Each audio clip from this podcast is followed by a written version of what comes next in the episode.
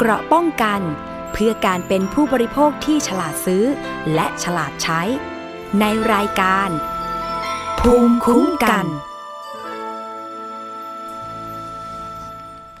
สวัสดีค่ะขอต้อนรับคุณผู้ฟังทุกท่านนะคะเข้าสู่รายการภูมิคุ้มกันค่ะรายการเพื่อผู้บริโภคนะคะคุณผู้ฟังสามารถที่จะรับฟังและดาวน์โหลดรายการได้ที่ www.thaipbspodcast.com และแอปพลิเคชัน Thai PBS Podcast และสถานีวิทยุชุมชนที่เชื่อมโยงสัญญาณค่ะวันนี้อยู่กับดิฉันอ้อมอุษาเอี่ยมสุวรรณนะคะรับหน้าที่ดำเนินรายการแทนคุณประภาสเลิศวิไล1วันค่ะแล้วก็ขอฝากเนื้อฝากตัวกับคุณผู้ฟังทุกท่านด้วยนะคะถ้ามีโอกาสเราก็จะมาเจอกันแล้วก็มาแลกเปลี่ยนข้อมูลนะคะเพื่อมาเตือนภัยแล้วก็มาสร้างภูมิคุ้มกันให้กับผู้บริโภคกันค่ะซึ่งในช่วงที่เข้าสู่เทศกาลปีใหม่แบบนี้นะคะเชื่อว่าหลายคนก่อนหน้านี้ก็คงจะเดินทางนะคะเตรียมแผนในการเดินทางจองห้องพักหรือว่าไปตามสถานที่ต่างๆนะคะแต่ว่าในกรุงเทพมหานครหลายๆพื้นที่ค่ะผู้ที่ไม่ได้เดินทางกลับบ้านนะคะก็อาจจะวางแผนในการเที่ยวในพื้นที่กรุงเทพมหานครกันแต่ก็มีข่าวนะคะว่า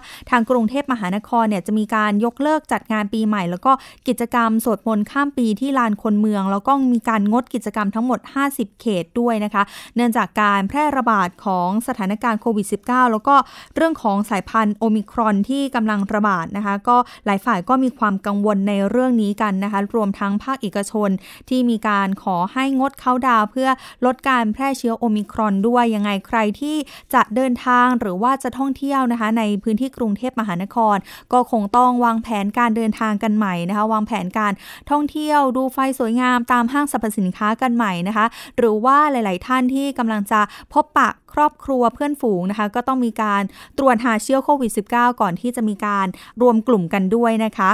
เอาละค่ะเดี๋ยวเรามาเข้าสู่การพูดคุยกันนะคะในเรื่องของการเตือนภัยผู้บริโภคบ้างแล้วกันค่ะคุณผู้ฟังคะหลายคนที่ซื้อสินค้าออนไลน์ต้องบอกว่าโดยเฉพาะคุณผู้หญิงหรือว่าคุณผู้ชายนะคะที่ตอนนี้เนี่ยไม่ว่าจะเป็นเรื่องของการซื้อของผ่านทางไลฟ์สดผ่านทางกลุ่มต่างๆใน Facebook ค่อนข้างมีอย่างกว้างขวางนะคะโดยเฉพาะในช่วงโควิด -19 แบบนี้หลายคนไม่ได้ออกจากบ้านนะคะแล้วก็ใช้ช่องทางของออนไลน์นี่แหละในการซื้อขายสินค้าซึ่งวันนี้ค่ะหลายๆคนอาจจะเคยเห็นเรื่องของการซื้อสินค้าเช่นเสื้อผ้าหรือว่าอุปกรณ์เครื่องใช้ต่างๆแต่คุณผู้ฟังคะวันนี้เรามีการเตือนภัยมีผู้เสียหายท่านหนึ่งค่ะมีการเช่าบูชาพระนะคะตอนแรกเป็นการเช่าบูชาพระเครื่องเป็นพระสมเด็จแต่ว่าสุดท้ายแล้วได้องค์จตุคามรามเทพมานะคะซึ่งผู้เสียหายคนนี้เนี่ยเป็นชาวจังหวัดพระนครศรีอยุธยาค่ะมีการเข้าแจ้งความที่สถานีตำรวจภูธรผักไห่นะคะหลังจากมีการเช่าพระเครื่องเลี่ยมกรอบทองทาง Facebook ค่ะมูลค่า 4,000 บาทแต่เมื่อโอนเงินไปค่ะก็ได้สินค้าที่ไม่ตรงปกนะคะเพราะว่าได้องค์จตุคามรามเทพค่ะซึ่งก็ไม่เป็นไปตามที่ตกลงกันไว้ค่ะเบื้องต้นเนี่ยผู้เสียหายคนนี้ใจเด็ดมากค่ะคุณผู้ฟังคะเพราะว่านอกจากที่เขาจะไปแจ้งความแล้วเนี่ยมีการติดตามทวงถามด้วยตัวเองด้วยเดินทางจากจังหวัดพระนครศรีอยุธยาไปถึงจังหวัดเพชรบุรีเลยทีเดียวค่ะจนผู้ก่อเหตุเนี่ยยอมคืนเงินบางส่วนให้เดี๋ยวเรามาติดตามเรื่องนี้และเรามาพูดคุยรายละเอียดกับผู้เสียหายกันค่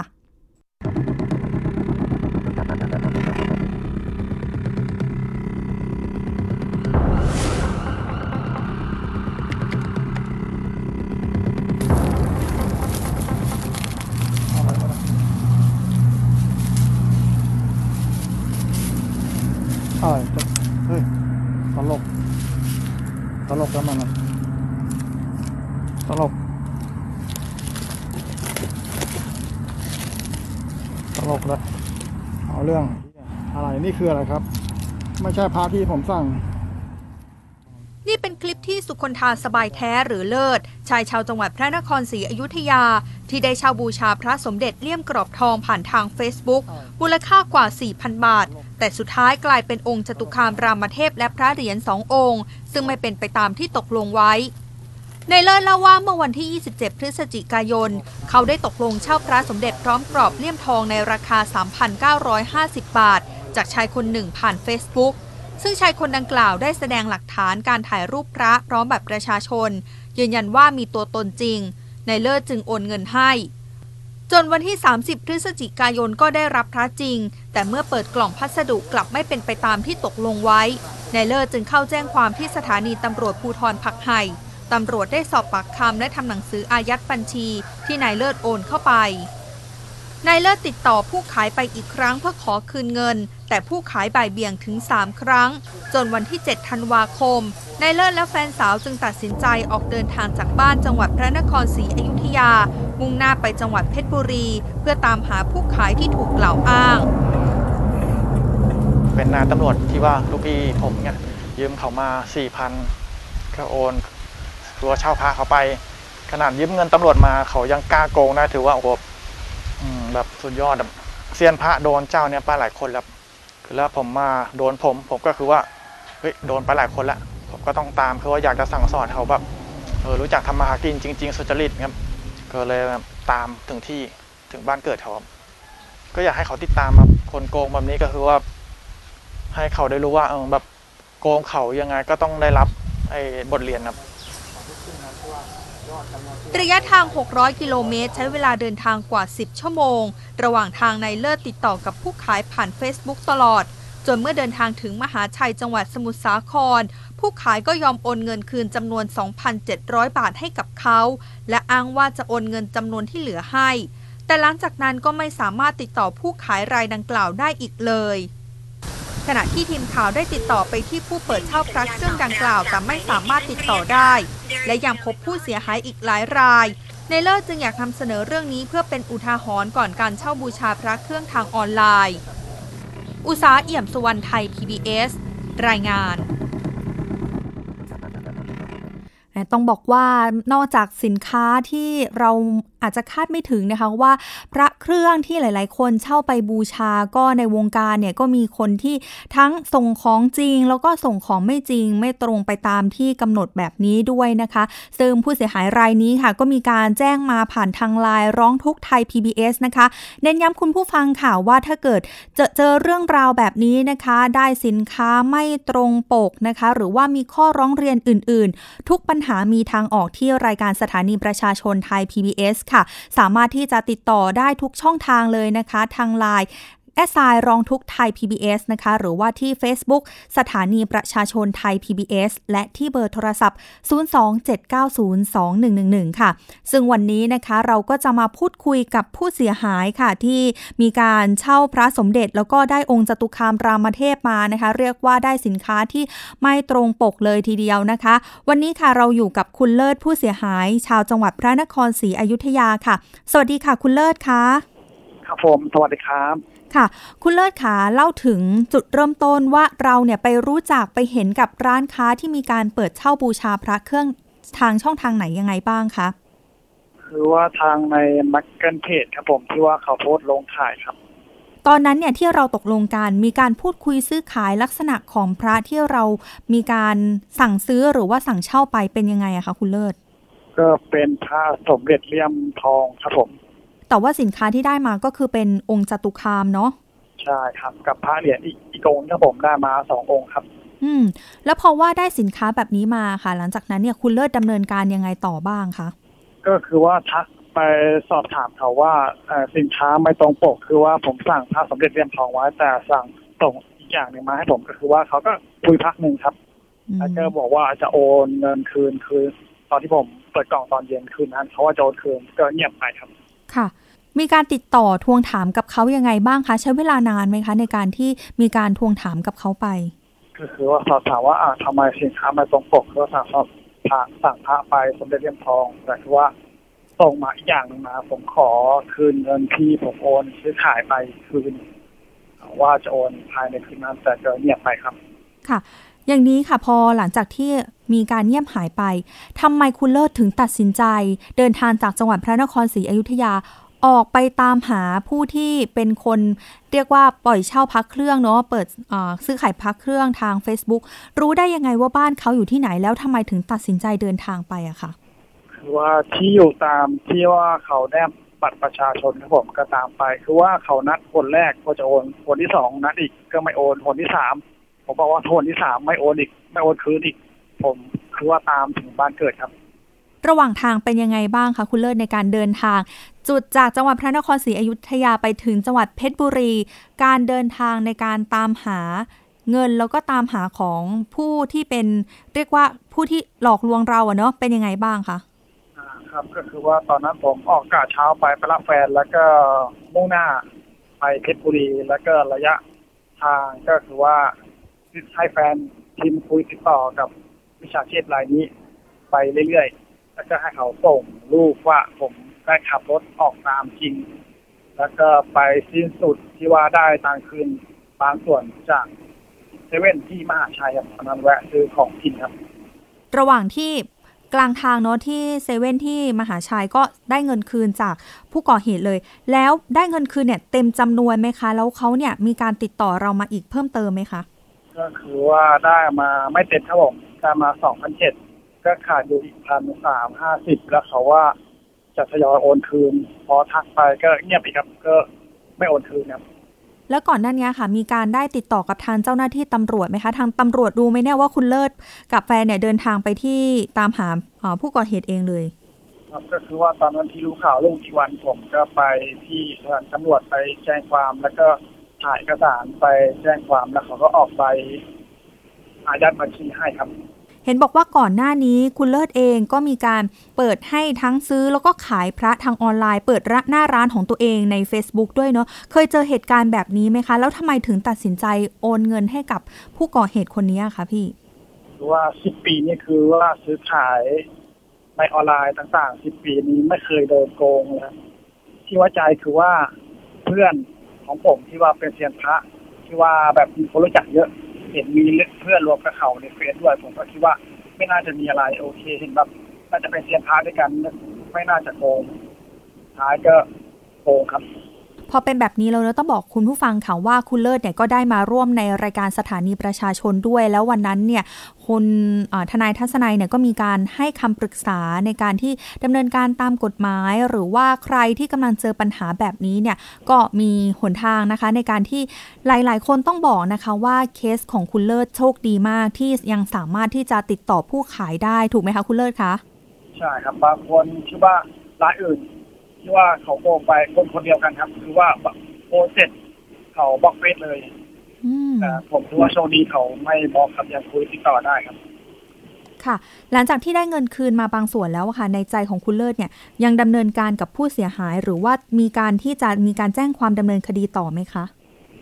ว่าผมก็คืนขาดโดนแค่ทั้ง350ผมก็คิดว่าได้คืนมาเป็นบางส่วนแล้วไม่ได้หายไม่ได้สูญหายทั้งหมดคิดว่าไม่ตามครับก็คือว่าปล่อยครับเงินแค่ไม่เท่าไหร่ครับตามไปมาจะเหนื่อยเอาด้วยครับเลยปล่อยครับในการที่ซื้อขายสินค้าที่เป็นพระเครื่องครั้งนี้เนาะมีบทเรียนหรือว่ามีอะไรให้กับคุณเลิศในการก่อนที่จะซื้อในครั้งต่อไปไหมคะว่าเช็คเครดิตหน้าเฟซเขาว่าแบบเขามีเครดิตไหมว่าใครมีเคยซื้อขายกับเขาไหมในเฟซเนี่ยเพื่อความช่วงของเราแล้วก็ขอเอกสารอะไรต่างๆให้รัดกุมมากกว่านี้ครับแล้วจะให้พวกเพื่อนเซียนพาร์ทด้วยกันว่าคนนี้ชัวร์ไหมมีการซื้อขายจริงไหมอะไรประมาณนี้ครับค่ะ10ปีที่ผ่านมาก่อนหน้านี้ที่ไม่เคยเจอเหตุการณ์แบบนี้เลยซื้อสินค้าแล้วไม่ได้สินค้าซื้อสินค้าแล้วไม่ตรงปกไม่เคยเจอปัญหาแบบนี้เลยลักษณะของการซื้อสินค้าของเราก่อนหน้านี้ที่ไม่เป็นแบบนี้อะค่ะเราดำเนินการยังไงอะคะคือว่าสินค้าไม่ตรงปกใช่ไหมครับค่ะก่อนหน้านี้ที่ไม่เคยเจอปัญหาแบบนี้เลยก็คือเรามีการเช็คก่อนเนาะใช่ประมาณนั้นว่าผมจะเช็คก่อนก็คือว่าสมัยนี้ก็มีเช็คกันแต่ก็คือว่าก็ยังมีพลาดครับตอนนี้ก็ยังมีแบบโดนกันมาเรื่อยๆแทบทุกวันเลยตอนนี้ขนาดแบบเรียนที่ว่าแบบต้นที่ว่ามีหน้ามีตาในกลุ่มก็ยังโดนครับแสดงว่าในกลุ่มของไม่ว่าจะเป็นวงการพระเครื่องเองหรือว่าวงการอื่นๆก็ยังมีคนที่เป็นผู้ไม่หวังดีเนาะเป็นมิจฉาชีพที่แฝงตัวเข้ามาอยู่แบบนี้คุณเลิศเห็นความผิดปกติหรือว่าผิดสังเกตกับคนกลุ่มนี้ยังไงบ้างคะสมมติว่าบางคนบางท่านเนาะที่อยากจะเหมือนเช่าบูชาพระเครื่องไปให้คนในช่วงปีใหม่หรือว่าอยากจะเข้ามาอยู่ในวงการนี้อาจจะ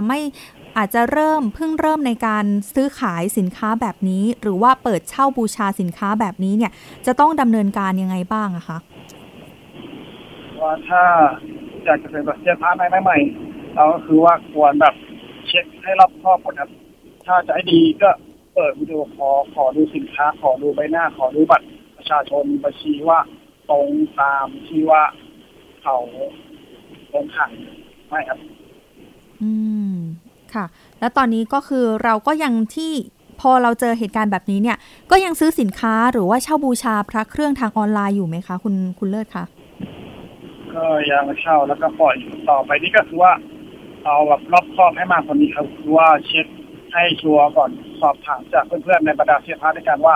คนนี้ไว้ใจได้ไหมซื้อได้ไหมอะไรประมาณนี้ครับเห็นบอกว่าก่อนหน้านี้ก็มีการคือเงินที่นำมาซื้อสินค้าตรงนี้เนี่ยเราบอกด้วยเราอ้างกับมิจฉาชีพด้วยว่าเรายืมมาจากคนที่เป็นตำรวจแต่มิจฉาชีพก็ยังมีการที่จะดำเนินการแบบนี้กับเราก็คือส่งสินค้าที่ไม่ตรงตามที่ตกลงกันไว้มาให้ใช่ครับก็คือว่าผมก็ยืมเงินลูกพี่ผมที่เป็นตำรวจยิงกับยืมมาแล้วก็แคปส่งให้ดูว่าเงินผมซื้ออย่างอื่นหมดนะต้องยืมเงินจากลูกพี่ผมมาเช่าแล้วแคปส่งให้ดูว่านี่มาจริงแล้วก็โอนซื้อขายเขาโอนให้เขาว่าตกลงซื้อค่ะสุดท้ายค่ะคุณเลิศขาอยากจะให้คุณเลิศช่วยเตือนภัยเนาะแล้วก็อยากจะให้คุณเลิศบอกกับผู้ที่สนใจอยากจะซื้อพระเครื่องหรือว่าผู้บริโภคคนอื่นๆที่อยากจะซื้อสินค้าทางออนไลน์ค่ะครับก็คือว่าอย่างแรกเราก็จะเครดิตให้เขาของเขาให้ชัวร์ก่อนแล้วก็สอบถามในบรรดาพวกเซียนพระที่เราพอรู้จักว่าคนนี้ไว้ใจได้ไหมซื้อได้ไหมแล้วก็แบบเปิดกล้องขอดูสินค้าเขาว่าเขามีจริงหรือเปล่าสินค้าที่เราสนใจอะไรประมาณนั้นเช็คให้ดีให้ชัวร์ก่อนครับทำกันบ้านให้เราพอก่อนครับก่อนที่ว่าจะซื้อขายของกับเขาครับค่ะวันนี้นะคะก็ได้ข้อมูลนะคะสำหรับเรื่องของการที่ป้องกันเนาะเป็นการเตือนภัยแล้วการสำหรับผู้ที่ต้องการที่จะซื้อหรือว่าสั่งซื้อสั่งเช่าบูชาพระเครื่องหรือว่าสินค้าอื่นๆด้วยนะคะคุณผู้ฟังคะทางออนไลน์เรามีการเตือนภัยกันในหลากหลายรูปแบบค่ะวันนี้ต้องขอบพระคุณคุณเลิศนะคะผู้เสียหายชาวจังหวัดพระนครศรีอยุธยาที่มาพูดคุยกันในรายการภูมิคุ้มกันขอบพระคุณคุณเลิศมากนะคะครับครับผมขอบคุณครับค่ะสวัสดีค่ะครับค่ะคุณผู้ฟังคะนี่ก็เป็นอีกหนึ่งเรื่องนะคะที่วันนี้นำมาเตือนภัยคุณผู้ฟังกันเพราะว่าหลายๆคนอาจจะเห็นว่าเป็นสินค้าที่เป็นวัตถุมงคลแบบนี้อาจจะไม่ได้เข้าข่ายในการที่โดนหลอกหรือว่าโดนหลอกในการซื้อขายมากนักสักเท่าไหร่นะคะแต่ว่าเรื่องของสินค้าที่เป็นเครื่องยึดเหนี่ยวจิตใจแบบนี้แหละค่ะคุณผู้ฟังคะที่จะมีกลุ่มมิจฉาชีพอยู่แฝงตัวเข้ามานะคะแล้วก็เรื่องของราคามูลค่า 4,000 บาทกับกรอบเลี่ยมทองหลายคนบอกว่ามูลค่ากับกรอบทองมูลค่า 4,000 บาทไม่น่าจะเป็นจริงไหมอันนี้ก็คืออีกหนึ่งจุดแล้วนะคะคุณผู้ฟังคะถ้าเกิดเห็นสินค้าที่ถูกเกินกว่าที่ตามท้องตลาดอันนี้เราก็ต้องคิดแล้วนะคะส่วนหนึ่งก็คืออยากจะให้คุณผู้ฟังค่ะดูนะคะแล้วก็ติดตามหลายคนอาจจะไม่ได้โชคดีแบบคุณเลิศนะคะเพราะว่าคุณเลิศเนี่ยเขาตัดสินใจที่จะเดินทางไปเองเลยตามตัวผู้ก่อเหตุเองเลยแล้วก็ผู้ก่อเหตุเนี่ยก็ยังดีที่ยังไม่ปิดกั้นช่องทางไม่บล็อกคุณเลิศนะคะแต่ว่าบางคนเนี่ยไม่ทันได้พูดคุยด้วยซ้ำแค่โอนเงินไปมิจฉาชีพก็ปิดช่องทางบล็อกทันที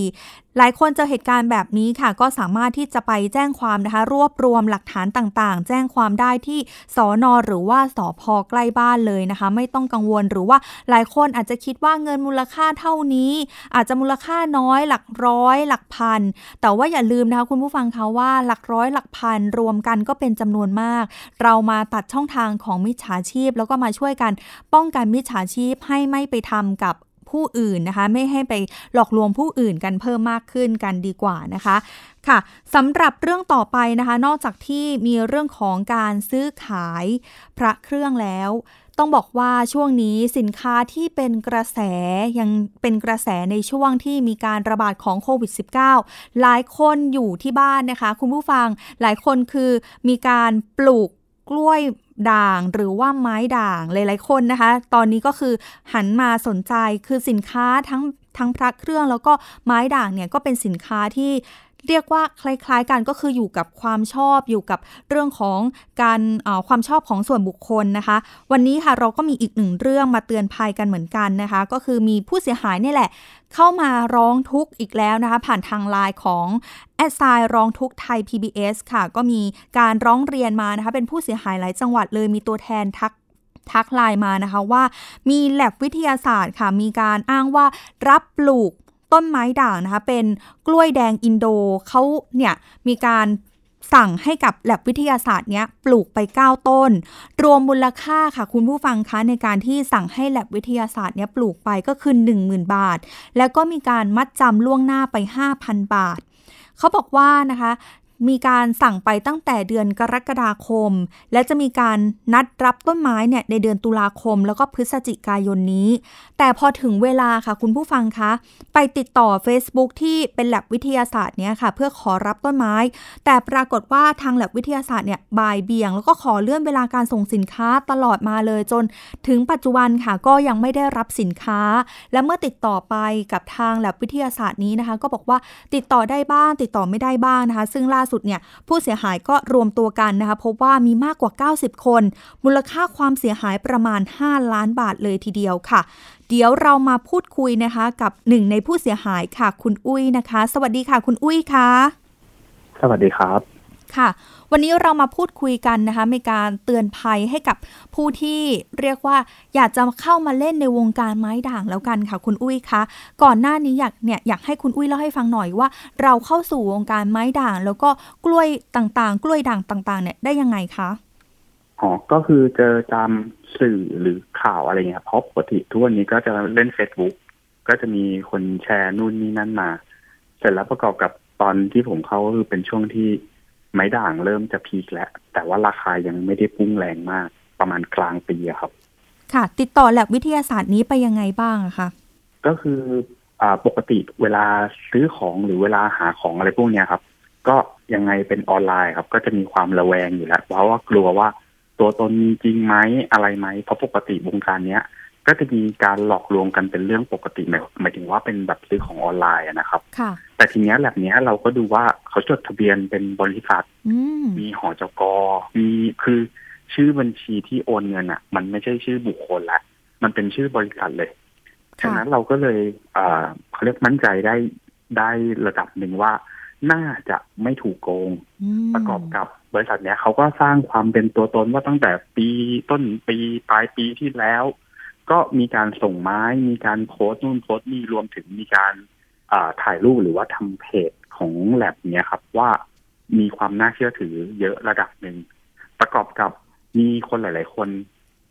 ก็ให้ความสนใจแลบเนี้ย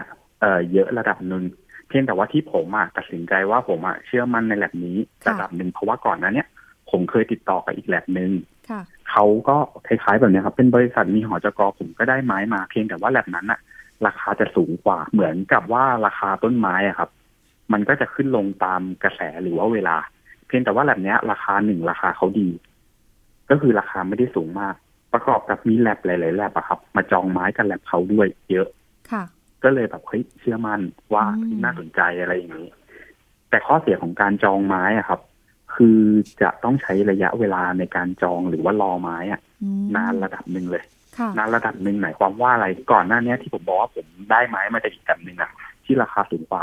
เขาจะส่งได้ภายใน1เดือนมีการกำหนดระยะเวลาที่ชัดเจน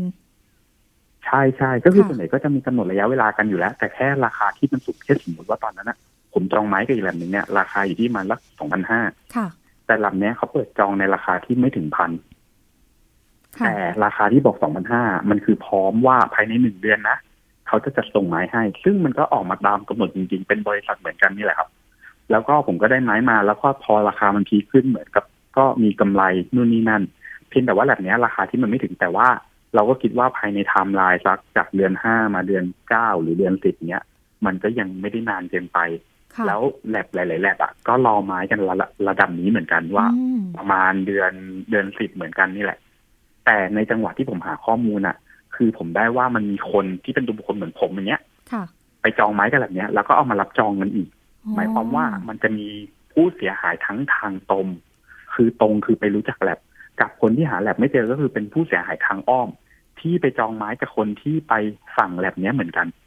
เขาก็จะบวกกันขึ้นไปเรื่อยๆแต่เรทราคาก็ยังแบบพอน่ารักนะครับไม่ได้แบบว่าโหดแบบ 2,000 5,000 เป็นหมื่นเพราะว่าพีคๆนี่ราคาเป็นหมื่นเลยนะครับแล้วอย่างนี้ระยะเวลาที่รอเรามีการติดตามทวงถามไปตลอดไหมคะคุณอุ้ยคะว่าตอนนี้กล้วยไม้ด่างกล้วยแดงอินโดฉันเป็นยังไงบ้างเขามีการถ่ายรูปมาสร้างความมั่นใจให้กับเราไหมคะคือหน้าเพจของแลบครับในช่วงระยะเวลาตั้งแต่ผมจองไปเดือน5ถึงประมาณสักเดือน8ก็เป็นปกติครับแต่แลบเนี้ยมีข้อเสียก็คือติดต่อไปอ่ะแล้วเขาไม่ค่อยตอบตอนผมจองไม้ผมก็ถามว่ายังไงแต่แค่ผมมีประสบการณ์ว่าผมได้ไม้มาจากที่นึงแล้วผมอนุบาลไม่เป็นมันตายที่ผมสนใจแลบนี้อย่างหนึ่งก็คือเขาอนุบาลให้ด้วย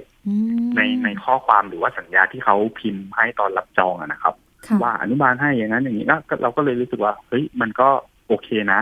ประกอบกับการรับจองมันไม่ได้จ่ายเป็นจำนวนไงครับมันจ่ายแค่มัดจำเราก็เลยรู้สึกว่าความเป็นตัวตนมันก็โอเคมีคนหลายๆคนมาเอาไม้จากแลบนี้มาก็เห็นว่ามีคนได้ไม้ก็คิดว่ามันก็น่าจะโอเคประกอบกับเหตุผลหลายๆอย่างเราก็เลยเหมือนติดต่อแลบแล้วแลบก็ตอบมั่งไม่ตอบมั่งแต่หน้าเพจก็มีการอัปเดตบ้างเราก็เลยรู้สึกว่า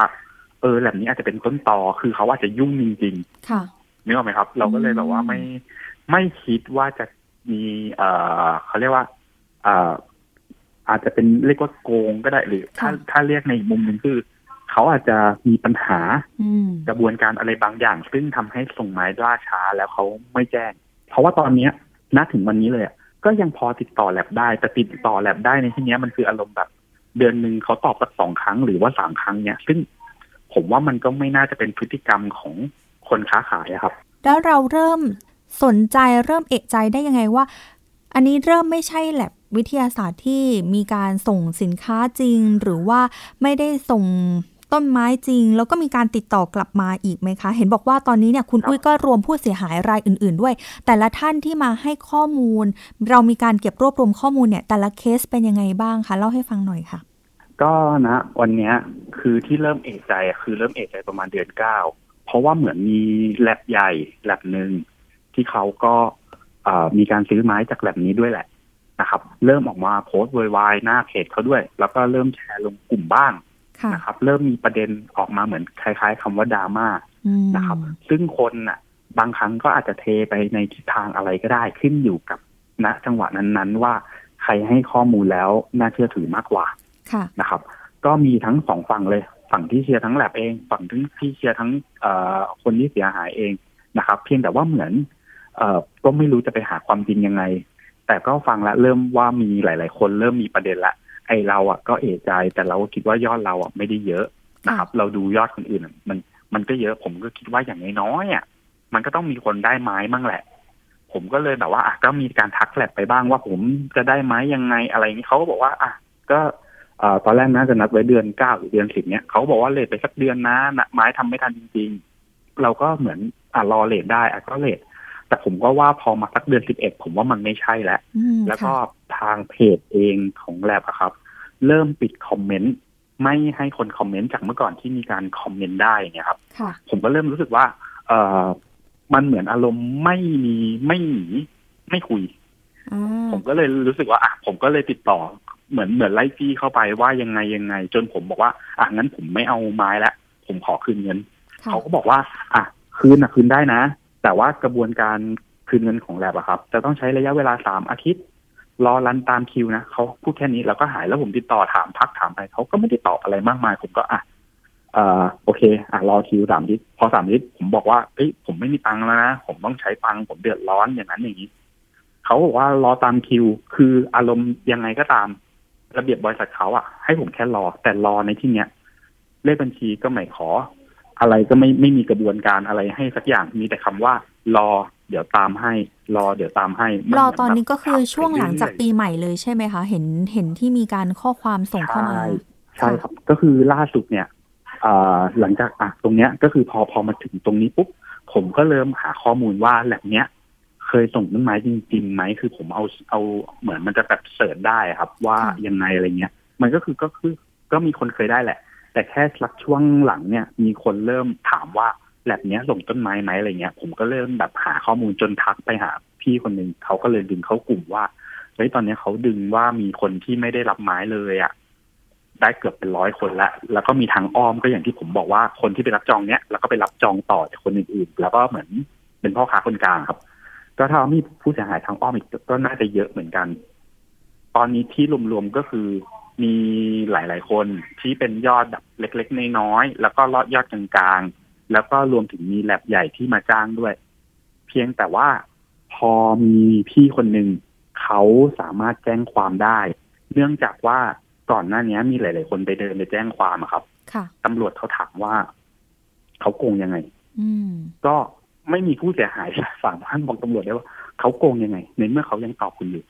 ก็กลายเป็นว่ากระบวนการทางกฎหมายอ่ะ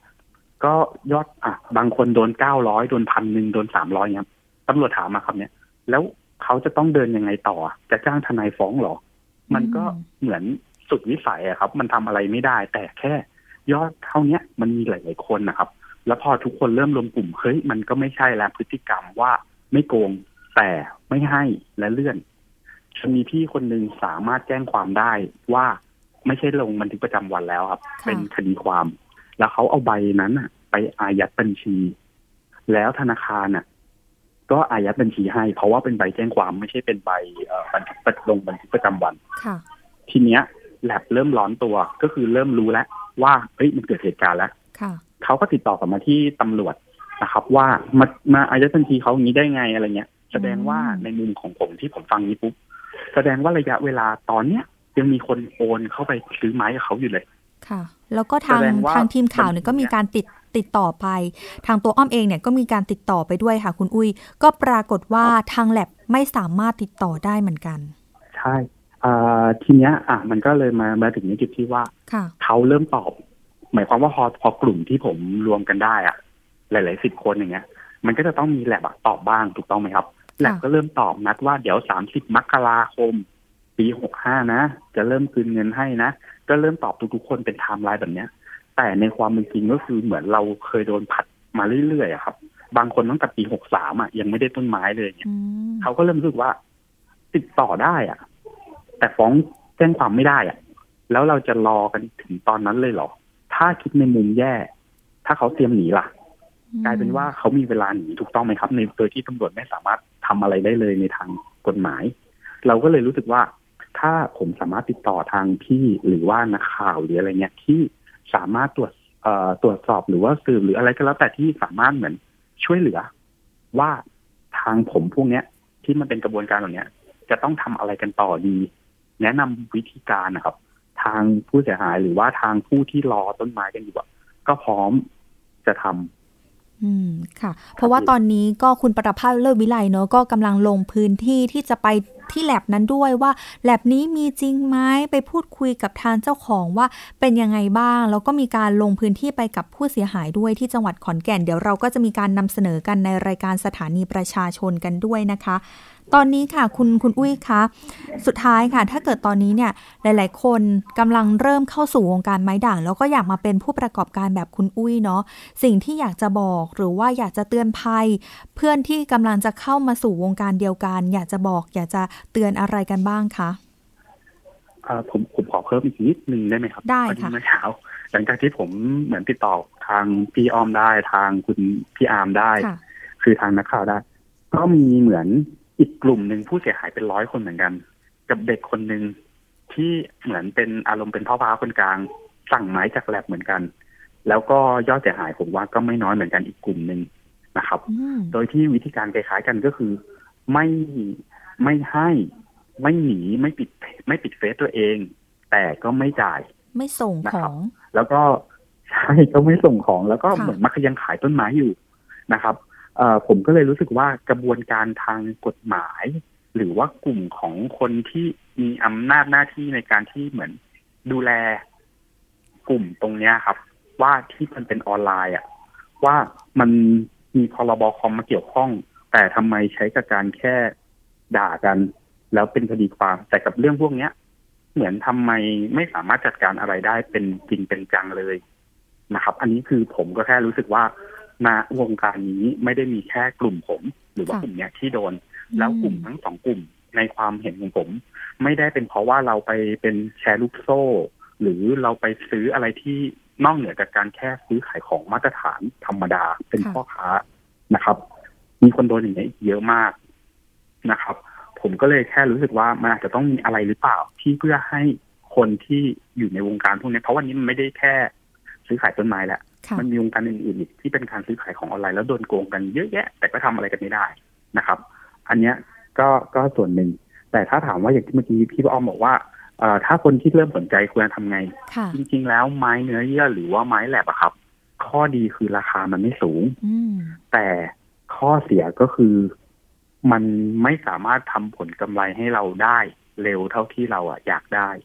นะครับถามว่าทำไมไม้แหลบกว่าจะได้มากว่าจะนั้นมานั่งปลูกนู่นนี่นั่นใช้เวลาเป็นปีนะครับกว่าจะฟอร์มกว่าจะได้ลูกหรือยังน้อยเกินครึ่งปีแน่นอน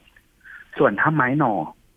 ข้อดีก็คือราคาสูงกว่าแต่ผลตอบแทนก็คือได้รวดเร็วกว่าทั้งนี้ทั้งนั้นพวกนี้เขาเรียกว่าการลงทุนแต่ถ้าคุณแค่กะว่าซื้อมาขายไปอ่ะราคาวันนี้ซื้อมา100เอาไปขายได้120ได้150พวกเนี้ยผมว่ามันอาจจะเป็นอะไรที่ฉาบฉวยนะครับอาจจะไม่มั่นคงกว่าฉะนั้นจริงๆแล้วเริ่มต้นนะครับอยากเริ่มต้นว่าเราอยากลงทุนในสิ่งนี้ทำเพื่อเป็นงานอดิเรกนะครับถึงเวลาแล้วอ่ะมันอาจจะมีปัญหามีนู่นมีนี่มีนั่นเราอาจจะคิดว่าคุ้มหรือไม่คุ้มแต่ถ้าเราทำเป็นงานอดิเรกอ่ะเราจะไม่รู้สึกว่าเราเสียดายอย่างผมเองซื้อไม้จากแลบเหมือนกันแต่ผมก็ซื้อไม้หน่อมานะครับถ้าถามว่าวันนี้สิ่งที่ผมทำเป็นไงก็อยู่ในเกณฑ์ที่เรียกว่าผมว่าผมมีผลตอบแทนที่เรียกว่าดีระดับหนึ่งผลกำไรแต่อาจจะเป็นอาชีพหลักไม่ได้นะครับในมุมของผมก็เลยแค่บอกว่าอันเนี้ยมันคือการลงทุนอย่าคิดว่าเป็นการซื้อมาและได้กำไรจากวันพรุ่งนี้ถ้าคิดว่าเป็นการลงทุนอ่ะเราซื้อมาปลูกเราซื้อมาไม่ได้บอกว่าชอบเราซื้อมาเพราะว่าเราคิดว่ามันเป็นงานอดิเรกอ่ะมันน่าสนใจกว่าซื้อมาแล้วคาดหวังว่าพรุ่งนี้เราจะได้กำไรเลยค่ะครับพี่ยอมค่ะแต่ว่าเรื่องนี้เดี๋ยวเราก็ตามต่อกันในรายการสถานีประชาชนแล้วถ้ามีโอกาสเดี๋ยวเราจะมาพูดคุยกันอีกนะคะคุณอุ้ยคะครับผมค่ะวันนี้ขอบพระคุณคุณอุ้ยมากนะคะที่มาให้ข้อมูลในรายการภูมิคุ้มกันแล้วก็มาเตือนภัยมาพูดคุยกันค่ะขอบพระคุณมากค่ะขอบคุณครับค่ะสวัสดีค่ะสวัสดีครับค่ะคุณผู้ฟังคะหลายคนก็ที่กำลังจะเริ่มนะในช่วงของงานอดิเรกอยากจะหางานอดิเรกอยากจะมีการปลูกต้นไม้แม้ว่าจะมีการตรวจสอบแลบต่างๆแล้วก็ยังมีปัญหาได้นะคะเพราะฉะนั้นค่ะก่อนที่จะมีการลงทุนหรือว่ามีการซื้อสินค้าอะไรก็แล้วแต่ก็ตรวจสอบกันให้ดีก่อนนะคะโดยเฉพาะเรื่องของต้นไม้ตอนนี้เนี่ยมีเตือนภัยเข้ามาเยอะจริงๆก่อนหน้านี้เนี่ยมีเด็กอายุ12มาร้องเรียนกับทางรายการสถานีประชาชนเหมือนกันบอกว่าซื้อต้นไม้ด่างเมื่อโอนเงินไปแล้วเนี่ยก็ไม่ได้รับสินค้าแต่ว่ามีพี่ๆในกลุ่มค่ะใจดีกลุ่มคนรักต้นไม้เห็นว่าน้องโดนหลอกมาก็มีการมอบต้นไม้เป็นของขวัญให้กำลังใจน้องด้วยต้องบอกคุณผู้ฟังนะคะว่าไม่ใช่ทุกคนที่จะโชคดีแบบนี้แล้วก็ไม่ได้โชคดีแบบคุณเลิศแล้วก็อาจจะมีคนที่อาจจะโชคดีที่ได้สินค้าคืนได้เงินคืนแต่ว่าก็ยังมีคนที่โชคไม่ดีไม่ได้เงินคืนแล้วก็เจ็บใจด้วยแล้วก็เสียเวลาในการทวงถามด้วยเพราะฉะนั้นก่อนที่จะมีการซื้อสินค้าอะไรก็ตรวจสอบกันให้ดีก่อนนะคะเอาละค่ะคุณผู้ฟังคะเดี๋ยวช่วงต่อไปค่ะช่วงคิดก่อนเชื่อกับดร.แก้วกังสดาลอำไพนักพิษวิทยาและคุณชนาทิพย์ไพรพงค์ค่ะวันนี้นะคะพบกับตอนสินค้าเพื่อสุขภาพมีจริงหรือตอนที่1ไปติดตามรับฟังกัน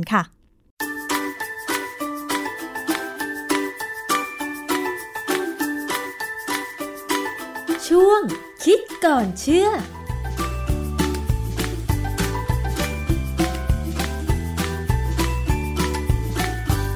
พบกันในช่วงคิดก่อนเชื่อกับดร.แก้วกังสดาลอำไพนักพิษวิทยากับดิฉันชนาทิพย์ไพรพงค์ค่ะวันนี้เราจะมาคุยเกี่ยวกับเรื่องของการโฆษณาสินค้าเพื่อสุขภาพมีจริงหรือเนื่องจากว่าศูนย์ต่อต้านข่าวปลอมประเทศไทยได้เผยแพร่ข้อมูลเมื่อประมาณวันที่5ธันวาคม2564นะคะ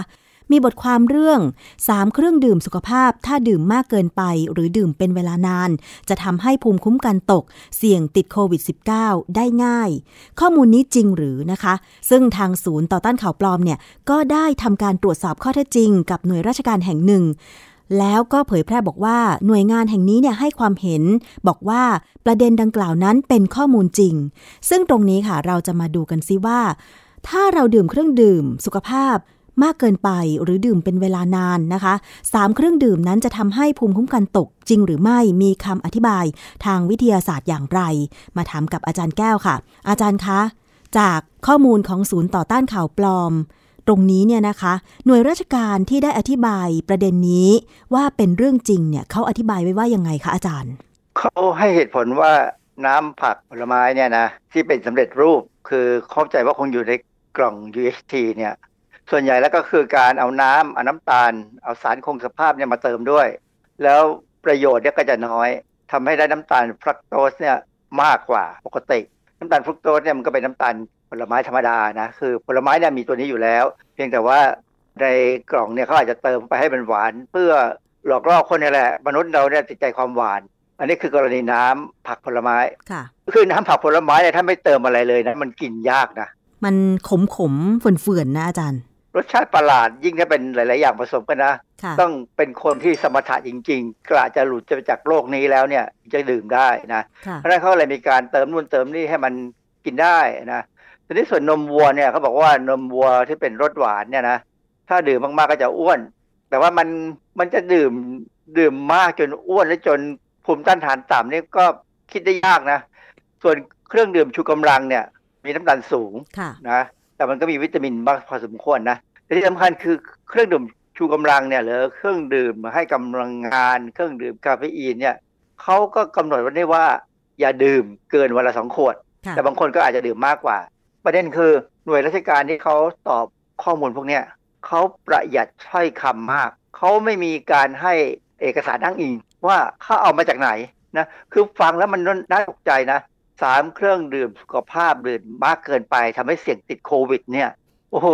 ผมว่ามันค่อนข้างจะฟังแล้วมันรับทางวิชาการไม่ได้อะเพราะเพื่อไม่มีเอกสารที่เป็นข้ออ้างอิงเนี่ยนะเราก็จะคงยังไม่เชื่อนะทีนี้ที่สำคัญคืออันนี้เราวิเคราะห์ดูเนี่ยจากเรื่องราวเนี่ยคำว่าเครื่องดื่มสุขภาพเนี่ยมีจริงไหมคืออาจารย์ที่ผ่านมาเนี่ยเวลาเราพูดถึงน้ำผักผลไม้ถึงแม้ว่าเราจะคั้นเองหรือว่าเราไปซื้อแบบสำเร็จเป็นกล่องๆมาดื่มเนี่ยเราก็คิดว่ามันจะมีประโยชน์มีวิตามินเพราะว่าผักและผลไม้มีวิตามินและเกลือแร่ใช่ไหมคะแต่ทีนี้เราก็เลยลืมนึกไปว่าน้ำตาลหรือสารที่เขาเติมเข้าไปเนี่ยมันจะมีมากหรือน้อยส่วนการดื่มนมวัวถึงแม้ว่าจะเป็นรสหวานเนี่ยมันก็มีประโยชน์เพราะว่ามีโปรตีนอยู่แล้วไม่ใช่เหรอคะแต่ว่าเครื่องดื่มชูกำลัง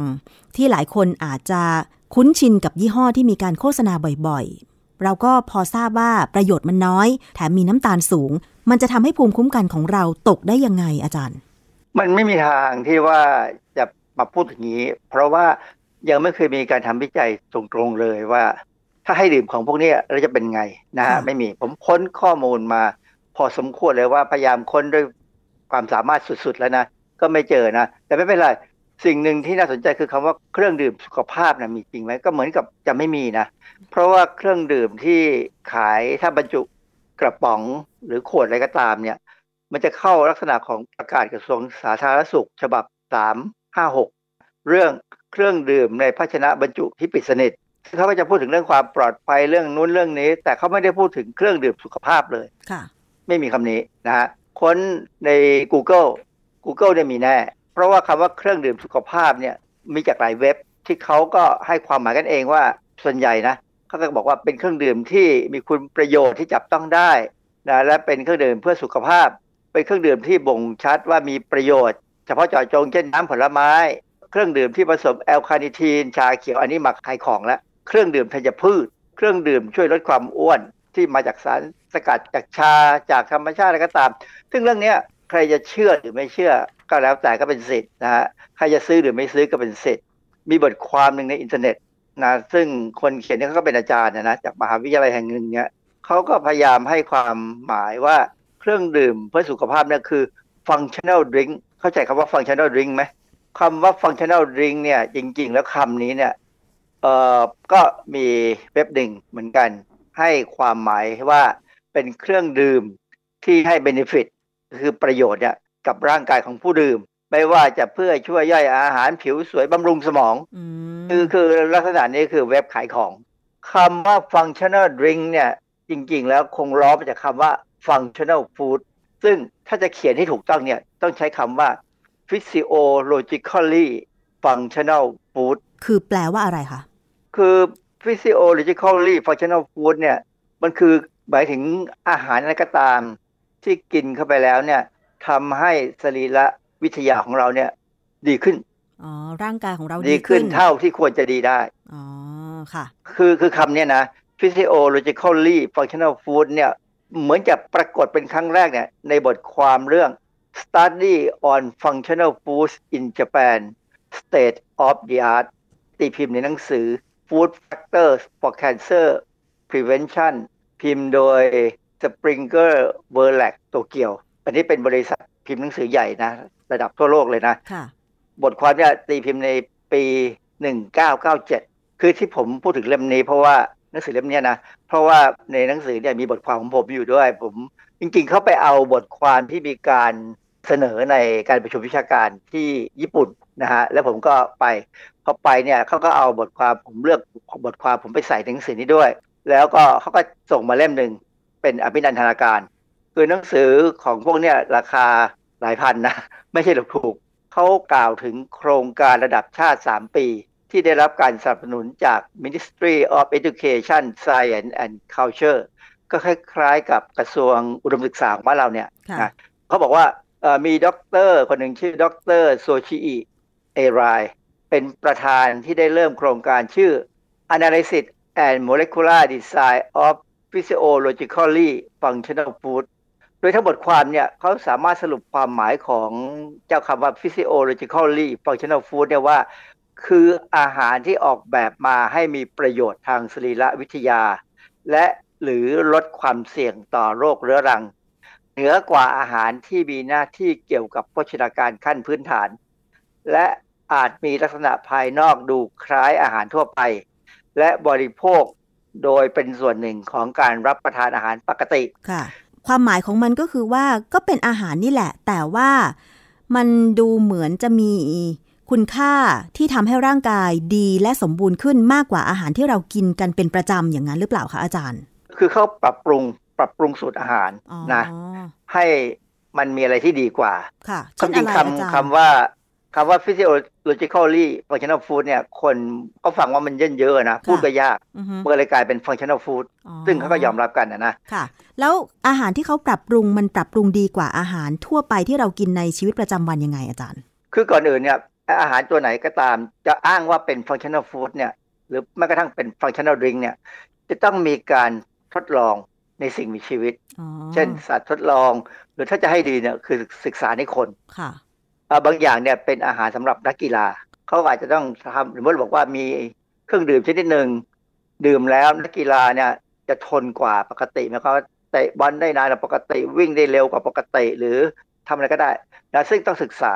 นะถึงจะยอมรับได้ว่าใช่คราวนี้สมมติกรณีของ functional drink เนี่ยในเมืองไทยเราที่มีขายเนี่ยเราจะเห็นเลยเครื่องดื่มหรือน้ำที่เติมวิตามินนะเครื่องดื่มเติมใยอาหารเครื่องดื่มเติมสารสกัดจากพืชบ้านเราเยอะมากนะเติมนู่นเติมนี่เติมสารสกัดจากมะกรูดสารสกัดจากข่าจากอะไรยิ่งตอนหลังนี่มันมีข่าวใช่ไหมที่บอกว่าข่าเนี่ยหรือขิงอะไรก็ตามเนี่ยป้องกันโควิดได้ก็มีการผลิตน้ำพวกนี้มาขายได้ระดับตั้งแต่ข้างล่างขึ้นถึงข้างบนเลยหมายความว่าจากขายตรงธรรมดาให้ผู้บริโภคไปถึงเป็นโรงงานก็มีใช่ใช่นะฮะหรือแม้กระทั่งเครื่องดื่มบางอย่างเนี่ยก็อ้างคุยๆว่าดื่มแล้วทำให้สมรรถภาพทางเพศเนี่ยเพิ่มขึ้นหรือกลับมาเหมือนเดิมนะซึ่งอันนี้ก็มีขายจริงๆแล้วเนี่ยมันเป็นโชคดีของผู้ผลิตสินค้าพวกนี้นะเพราะว่าคำจำกัดความ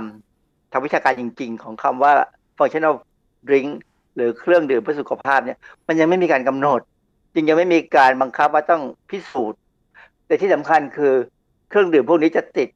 ฉลากในลักษณะของ health claim คือบอกว่ามีผลต่อสุขภาพที่ดียังไงไม่ได้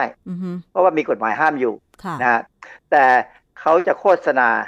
โดยเฉพาะทางทีวีเนี่ยช่วงต้นชั่วโมงกับปลายชั่วโมงเนี่ยเขาจะโฆษณาย้ำจนคนทึกทักเลยว่าถ้าดื่มไม่ต้องดีก็เหมือนกับคอลลาเจนนี่แหละโฆษณาจนคนในสถาบัน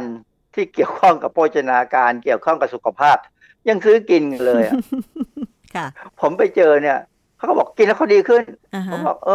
กินแล้วมันดีขึ้นเพราะเราคิดว่ามันดีขึ้นจิตใจมันก็สบายหน้าตามันก็ผ่องใสง่ายมันก็ดีขึ้นนั่นแหละนะได้เสียตังค์แล้วดีขึ้นแน่เพราะฉะนั้นเครื่องดื่มพวกเนี้ยส่วนใหญ่แล้วยังไม่มีงานวิจัยแต่ว่าเดี๋ยวคราวหน้าผมจะคุยให้ฟังว่ามันพอมีงานวิจัยที่มาสนับสนุนเหมือนกันเพียงแต่ว่าหน่วยงานราชการที่เขาพูดว่าเชื่อถือได้เนี่ยเขาไปไม่ถึงแต่ผมไปถึงสรุปแล้วสินค้าเพื่อสุขภาพที่เขาโฆษณากันเช่นอาหารเพื่อสุขภาพหรือเครื่องดื่มเพื่อสุขภาพเนี่ยจริงๆมันมีงานวิจัยของต่างประเทศแต่ไม่ได้พูดถึงเครื่องดื่มเพื่อสุขภาพใช่ไหมมันเป็นพูดถึงเรื่องของอาหารที่ปรับปรุงสูตรเป็นพิเศษที่จะทำให้สุขภาพของเราสมบูรณ์แข็งแรงอาจจะเป็นอาหารสำหรับนักกีฬาหรือว่าอาจจะเป็นอาหารสำหรับผู้ป่วยอย่างใดอย่างหนึ่งแต่ว่าถ้าเป็นคำโฆษณาโดยทั่วไปที่บอกว่าถ้าดื่มเครื่องดื่มเพื่อสุขภาพแบบนี้แล้วจะส่งผลต่อสุขภาพเช่นภูมิคุ้มกันลดหรือว่าสุขภาพร่างกายแข็งแรงขึ้นอันนี้ยังไม่มีงานวิจัยที่จะพอเชื่อถือได้ใช่ไหมคะอาจารย์ก็ความจริงมีนะแต่ว่ามันจะไปเข้ากรณีของอาหารการแพทย์ละอ๋อค่ะซึ่งมันคนละความหมายกับการที่เราจะไปดื่มเครื่องดื่มเช่นน้ำผักผลไม้ดื่มนมวัวหรือเครื่องดื่มชูกำลังที่ไม่ถือว่าเป็นเครื่องดื่มเพื่อสุขภาพใช่ไหมอาจารย์คือไม่ใช่ไม่ถือคือความจริงแล้วก็เข้าใจนะน้ำผักผลไม้เนี่ยมันควรดีนะควรจะดีกว่าน้ำเปล่าหรือดีกว่าน้ำดำนะดีกว่าน้ำอัดลมนะเพียงแต่ว่าไม่มีใครยอมพิสูจน์หรอกเพราะว่าถ้าพิสูจน์ตัวเองพิสูจน์ไปว่าน้ำผักตัวนี้ดีเนี่ยคนอื่นก็เอาไปใช้ได้ข้อมูลเนี่ยไปใช้ได้ใช่ไหมใช่มันไม่มี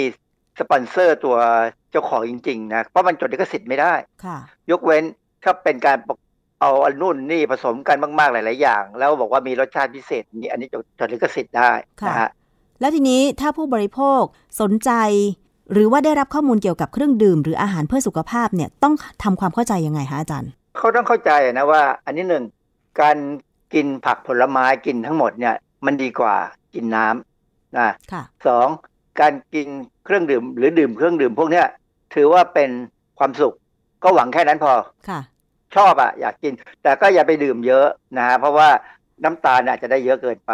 นะฮะเพราะว่าเราได้น้ำตาลจากอาหารอื่นด้วยเพราะฉะนั้นดื่มแค่สดชื่นก็พอได้นะแต่ว่าอย่าหวานมากจนเกินไปเพราะว่าหวานมากไปเนี่ยมันก็จะทำให้เราก็อ้วนนั่นแหละนะฮะแต่นี้มันมีข้อมูลที่น่าสนใจที่ผมจะพูดในตอนต่อไปว่าน้ำตาลกินเยอะๆเนี่ยผลประทานลดได้เหมือนกันนะแต่ว่าเป็นงานวิจัยแค่ในสัตว์ทดลองค่ะช่วงคิดก่อนเชื่อ